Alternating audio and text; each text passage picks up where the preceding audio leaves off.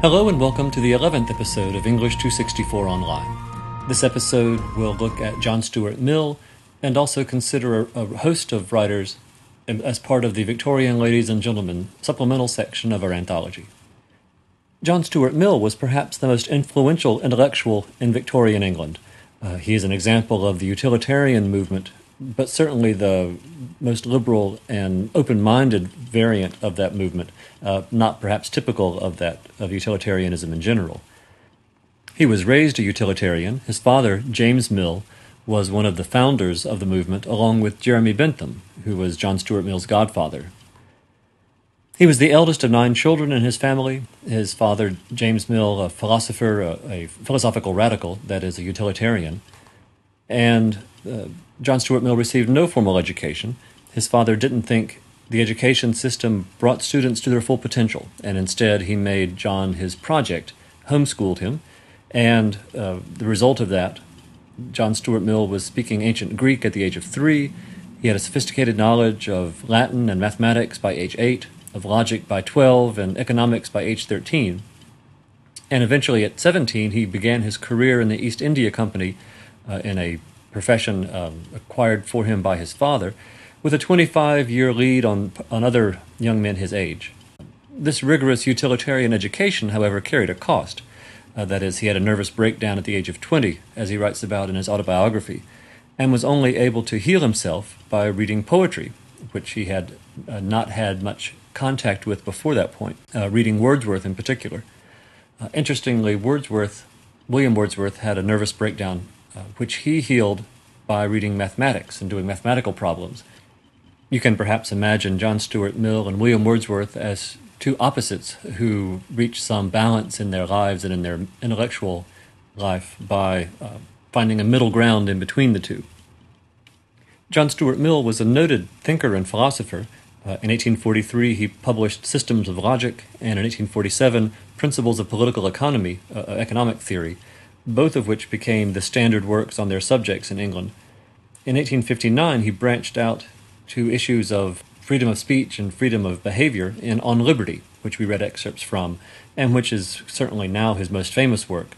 Interestingly, his championing of individual liberties, individual freedoms, is not based on some, any idea of natural rights, uh, that you are born with the right to freedom of speech as an individual, that you are born with the right to express yourself he bases his defense of these ideals much more on utilitarian principles. The great goal of utilitarianism, as posited by Bentham and James Mill, was to achieve the greatest happiness for the greatest number, uh, and sometimes it's referred to derisively as the, uh, the happiness principle by Carlyle and others who opposed it. Jeremy Bentham had invented what he called the felicific calculus, so that for any decision, any policy issue, you would uh, assign a quantitative number in two columns. In the first column, you would add together numbers representing the profit or convenience, uh, the advantage or benefit or happiness produced by doing the action. In the other column, you tally up the loss, the inconvenience, the disadvantage, the mischief or unhappiness, which would derive from doing that action.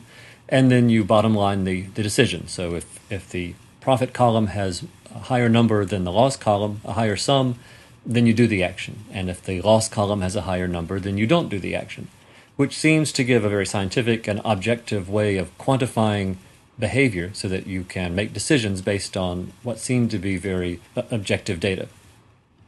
Of course, the difficulty comes in trying to determine what number would be appropriate for happiness or, or for mischief for that matter uh, and that you're dealing with issues which are not quantifiable, but you're acting as if they are. And so you're assigning a number, and to some extent, making up a number, and that opens it to a much more subjective decision making process than would seem to be the case from the, the idea of a calculus. Now, utilitarianism did have some useful benefits to society. Its chief question, what is the use of it, was directed at um, a number of traditions, a number of um, old government policies and laws, a number of old social distinctions and, and processes as a way of trying to weed out the years of accretion of custom and trying to get to the heart of why are we doing what we're doing. And so it produced a number of beneficial results in, in streamlining society, in making society more efficient. the liability of utilitarianism is that when its processes are applied to things for which it's not really appropriate. And once you think that it can solve every problem, uh, then it becomes to be more of a menace, perhaps, as some would see, uh, than as a benefit to society. Uh, but for example, when John Stuart Mill talks about uh, freedom of speech and freedom of thought and on liberty, um, note the grounds on which he argues that people should be allowed to say what they think. On page 515 and on liberty, Mill writes, If all mankind minus one were of one opinion, and only one person were of the contrary opinion, mankind would be no more justified in silencing that one person than he, if he had the power, would be justified in silencing mankind.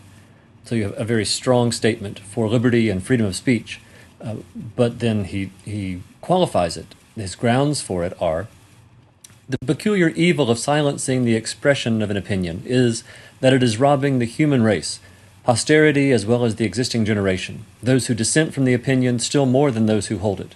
If the opinion is right, they are deprived of the opportunity of exchanging error for truth. If wrong, they lose what is almost as great a benefit the clearer perception and livelier impression of truth produced by its collision with error. Mill argues that the great strength of human nature is that it is correctable, that it can learn from its mistakes. But it can only learn from its errors if its errors are recognized and pointed out to it, and if it is convinced that indeed they are errors. Um, he argues that society has tended to develop and advance, but only because people were allowed to point out the errors of previous ways of doing things. And he argues that England, even at the pinnacle of world civilization as it saw itself, was becoming in, in danger of, of shutting down any kind of dissent, any kind of diversity of opinion, becoming too conforming a society.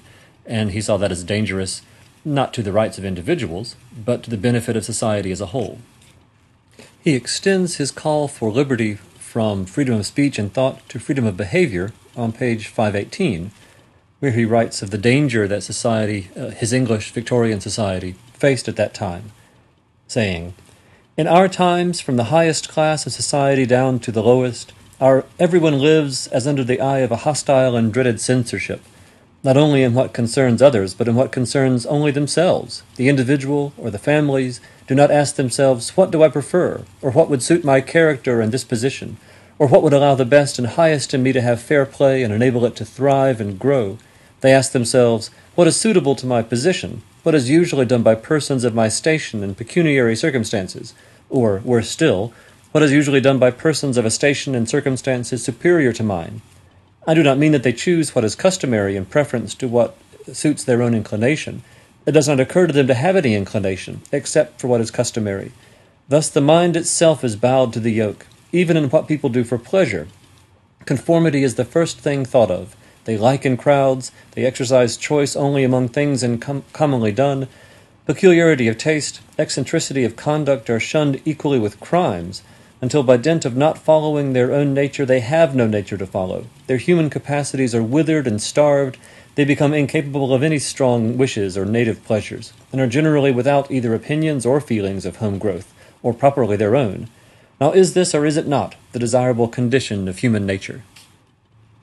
Mill asserts that it is not a desirable condition at all, and instead he calls for the cultivation of individuality, the, uh, the need for eccentricity in society, for people to try new ways of living uh, on the possibility that they'll find a better way of living and that that, that will then spread to others who will conform, who will follow, uh, and who will learn and, and adapt to that better, better end. If England does not adapt, he holds up the uh, example of China as uh, a culture which was immensely sophisticated and advanced several centuries ago and became frozen in that culture, and he sees the same possibility open for Victorian England. Mill continued his championing of individual freedoms in 1869 with the publication of On the Subjection of Women, which argued for equal treatment of and equal opportunities for women. Um, it was by far the most unpopular work he had ever written. It pr- provoked howls of protest from, from readers, and it was influenced by his love for and his conversations with Mrs. Harriet Taylor, an intensely intellectual wife of a London merchant, whom he met in 1830 and with whom he carried on uh, an apparently platonic love affair for years. In 1849, her husband died, and in 1851, uh, Mill and, and, Mrs. Taylor married uh, and lived together for nine years uh, until she died in 1860. But he credited her with a keener mind than his own and with um, uh, being the influence uh, for seeing women's issues in the same way that he had seen the individual issues in On Liberty. He sets out his thesis for the, uh, the essay, The Subjection of Women, on page 521 that the principle which regulates the existing social relations between the two sexes, the legal subordination of one sex to the other, is wrong in itself, and now one of the chief hindrances to human improvement, and that it ought to be replaced by a principle of perfect equality, admitting to no power or privilege on the one side, nor disability on the other. In his argument, Mill makes a number of interesting analogies, uh, particularly connecting the status of women in society to slavery, um, which was he was not the first to make this connection. Uh, Mary Wollstonecraft had made it in the 1790s in her writing on the, the rights of woman. But by the Victorian period, Wollstonecraft had been demonized in part because of her personal life, and um, no woman who was calling for refor- for reforms of, of the role of women could really uh, list her as a as an authority, as a credible figure. Uh, and so, for Mill to resurrect some of her arguments and put it in his own words, although it did not make them popular, it did make them um, at least possible to get across to a public. Like Wollstonecraft, he makes a number of arguments about the status quo, particularly distinguishing between what is natural and what is customary. Uh, and he argues that what is natural is impossible to determine, uh, although what the way things are seem to be natural because that's what people are used to and that's what's customary. He states on page 522 the subjection of women to men being a universal custom, any departure from it quite naturally appears unnatural. But how entirely, even in this case, the feeling is dependent on customs appears by ample experience. One technique I'd like you to notice about Mill's argument is his masterful use of opposition and refutation.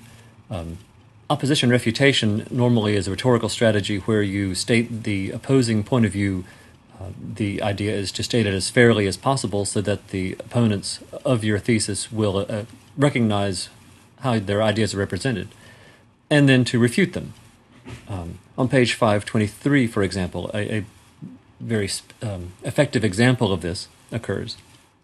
But it will be said the rule of men over women differs from all these others in not being a rule of force. It is accepted voluntarily. Women make no complaint and are consenting parties to it that's the opposing point of view that women uh, enjoy their position in society, um, and and you do find examples of this perspective uh, in Queen Victoria's letters. Uh, you find it in um, Sarah Stickney Ellis's conduct manuals, but you also find an opposing view. And uh, Mill argues, in the first place, a great number of women do not accept it. Ever since there have been women able to make their sentiments known by their writings, the only mode of publicity which seem which society permits them, an increasing number of them have recorded protests against their present social condition, and recently many thousands of them, headed by the most eminent women known to the public, have petitioned Parliament for their admission to the parliamentary suffrage. In other words, the right to vote, uh, which women in England would not get until 1919. The claim of women to be educated as solidly and in the same branches of knowledge as men is urged with growing intensity and with a great prospect of success, while the demand for their admission into professions and occupations hitherto closed against them becomes every year more urgent. Though there are not in this country, as there are in the United States, periodical conventions and organized party to agitate for the rights of women, there is numerous and active society there is a numerous and active society organized and managed by women for the more limited object of obtaining the political franchise. Mill comes out in favor of these opportunities for women and sees the, uh, the lack of opportunities, the lack of equality, the unequal treatment under law as a strange relic of the Middle Ages, um, one of the few remaining in, in civilized and sophisticated England. Um, he writes on 524 For what is the peculiar character of the modern world? The difference which chiefly distinguishes modern institutions, modern social ideas, modern life itself, from those of times long past it is that human beings are no longer born to their place in life and chained down by an inexorable bond to the place they are born to, but are free to employ their faculties and such favorable chances as offer to achieve the lot which may appear to them most desirable. The social subordination of women thus stands out as an isolated fact in modern social institutions, a solid a solitary breach of what has become their fundamental law, a single relic of an old world of thought and practice exploded in everything else, but retained in the one thing of most universal interest. Note, he's not calling for equality for women because women want it or because it is their natural right to have it. He calls for it because it is uh, out of step with the general trend towards progress and equality, um, and that it is a, a it will hold back society as a whole if you keep talented and um, enthusiastic women out of these professions, out of these opportunities, if you require them only to to behave in the way that they have traditionally been allowed to behave, only receive the education they have traditionally been allowed to receive. On page 527, there is a, a document that he writes uh, and that he filed upon his, uh, or, or, prior to his marriage uh, to Mrs. Harriet Taylor, uh, in which he renounces all the inequities of the law, all the advantages that the law would give him over his wife. Uh, he states, Being about, if I am so happy as to obtain her consent, to enter into the marriage relation with the only woman I have ever known with whom I would have entered into that state, and the whole character of the marriage relation as constituted by law being such as both she and I entirely and conscientiously disapprove, for this among other reasons, that it confers upon one of the parties to the contract legal power and control over the person, property, and freedom of action of the other party, independent of her own wishes and will. I, having no means of legally divesting myself of these odious powers, as I most assuredly would if an engagement to that effect could be made legally binding on me, feel it my duty to put on record a formal protest against the existing law of marriage, insofar as conferring such powers and a solemn promise never in any case or under any circumstances to use them. He is correct that the, was, this was not a legally binding statement or document, but we can see from this that he intends to practice what he preaches in terms of equality, in terms of liberty, and this, this passion with which he held these beliefs. Now, to see what Mill was complaining about, to see what he was adamantly opposing, it's helpful to read Caroline Norton's A Letter to the Queen on page 565, which is very informative in, in terms of the uh, inequalities instituted in society, and particularly into marriage. A married woman in England, she writes, has no legal existence her being is absorbed in that of her husband.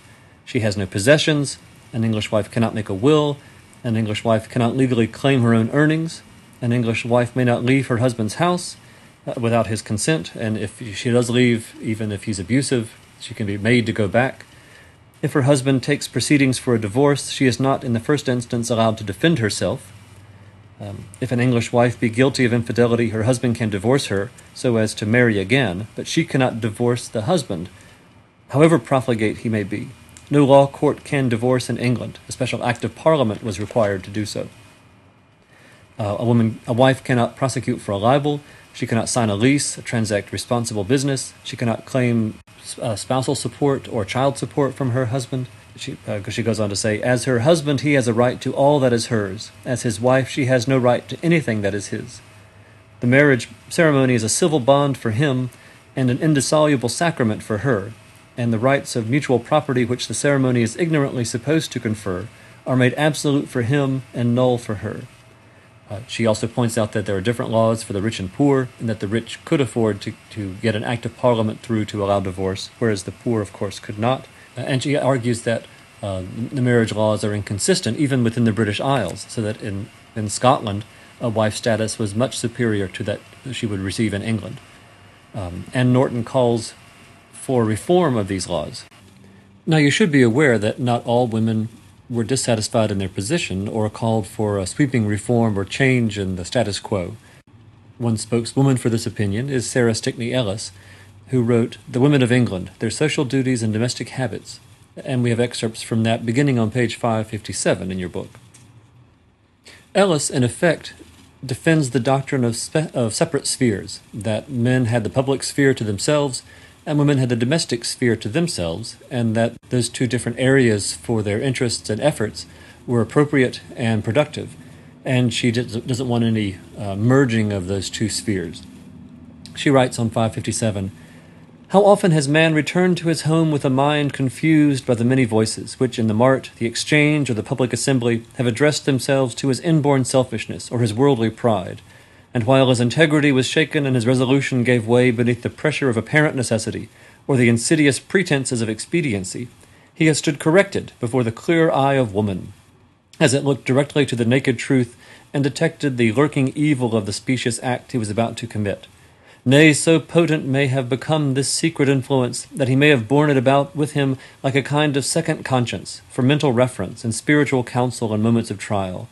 And when the snares of the world are around him, and temptations from within and without have bribed over the witness in his own bosom, he has thought of the humble monitress who sat alone, guarding the fireside comforts of his distant home, and the remembrance of her character, clothed in moral beauty, has scattered the clouds before his mental vision and sent him back to that beloved home a wiser and a better man. This conception of the woman's role as the man's second conscience, as the angel in the house, to use a, a phrase used by Coventry Patmore in a later series of poems, who makes her husband a better person by her own um, removal from the taints of the world, by her pedestal on which she stands, uh, and the hearth by which she sits. And this image of the, the role of the woman to improve the man indirectly, to stand behind him, to be the guiding force through the sheer goodness of her nature, um, which does not become contaminated with the outside world and with uh, politics or, or, um, or business. She continues on 558 um, to explain the greater role that women have uh, than they could get in any other way. The women of England, possessing the grand privilege of being better instructed than those of any other country in the minutiae of domestic comfort, have obtained a degree of importance in society far beyond what their unobtrusive virtues would appear to claim. The long established customs of their country have placed in their hands the high and holy duty of cherishing and protecting the minor morals of life, from whence springs all that is elevated in purpose and glorious in action, the sphere of their direct personal influence is central and, con- uh, and consequently small, but its extreme operations are as widely extended as the ranges of human feeling. She goes on to say, But as far as the noble daring of Britain has sent forth her adventurous sons, and that is to every point of danger on the habitable globe, they have borne along with them a generosity, a disinterestedness, and a moral courage derived in no small measure from the female influence of their native country.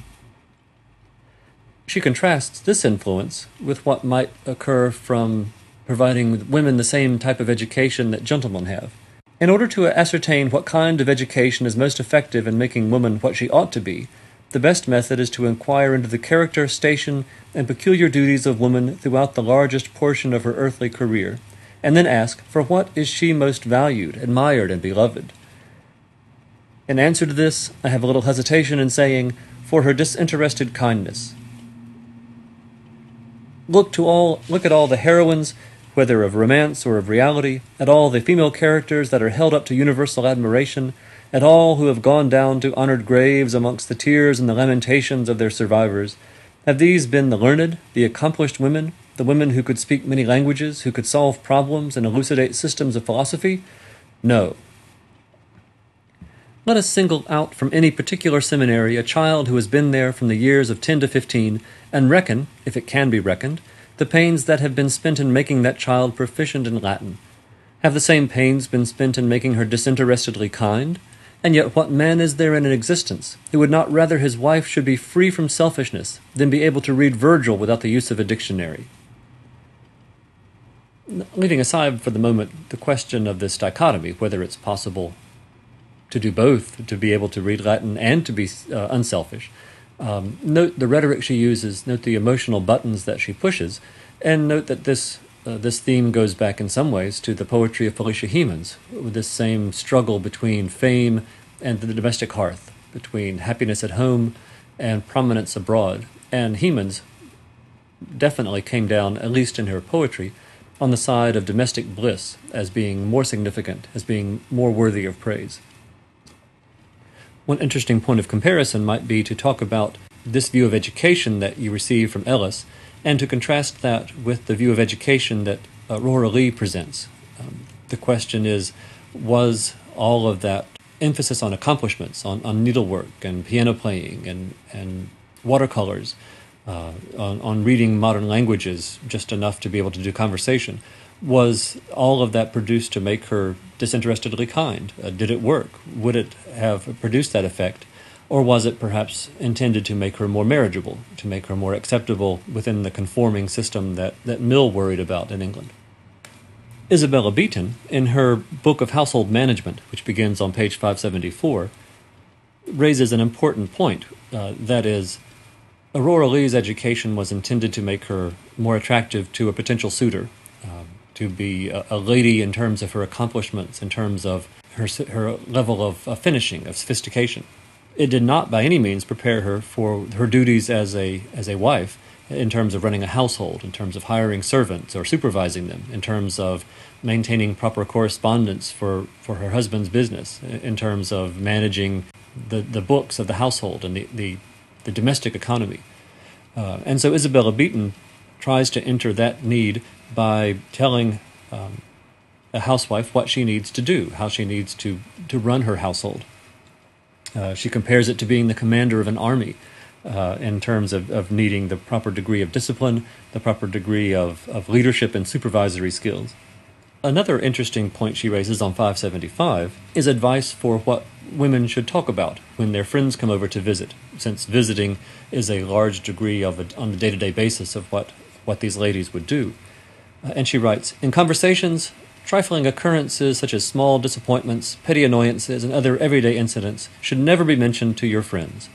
The extreme injudiciousness of repeating these will be at once apparent when we reflect on the unsatisfactory discussions which they too frequently occasion, and on the load of advice which they are the cause of being tendered and which is too often of a kind neither to be useful nor agreeable. If the mistress be a wife, never let an account of her husband's failings pass her lips. And although Mrs. Beeton gives often very good advice on, on a number of issues, um, one might pause to think about this and, and, whether we still think this is good advice, whether we would still accept this, and, and this sense of, of oppressiveness, uh, this um, superlative nature of her advice. Never let an account of your husband's failings pass your lips in front of your friends or in front of anybody. I hope you will explore some of these issues in your blog entries. There is certainly plenty to discuss in terms of the, the gender roles and the gender questioning that was going on at this time. Um, but it's not uh, just a, a discussion of the role of women, but also the role of men. And more specifically, as the title of this section suggests, not just women and men, but ladies and gentlemen. Uh, there's a class distinction as well as a gender distinction being arranged here, uh, and certainly the construction of the gentleman was every bit as artificial and as, as rigidly enforced, as well as often unquestioningly um, assumed as the role of ladies.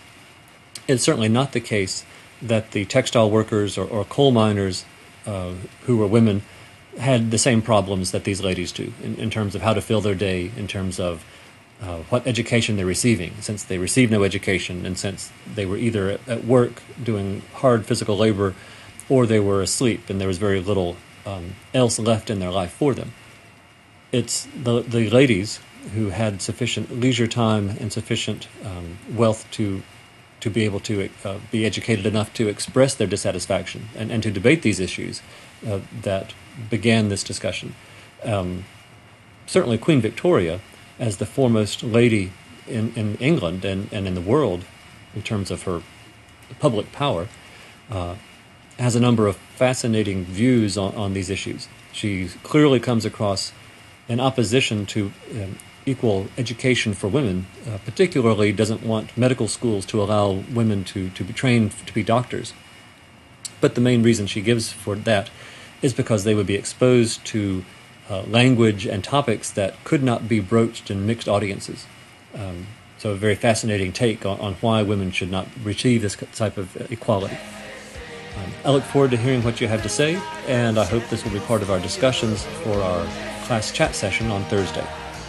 Until then, thank you and goodbye.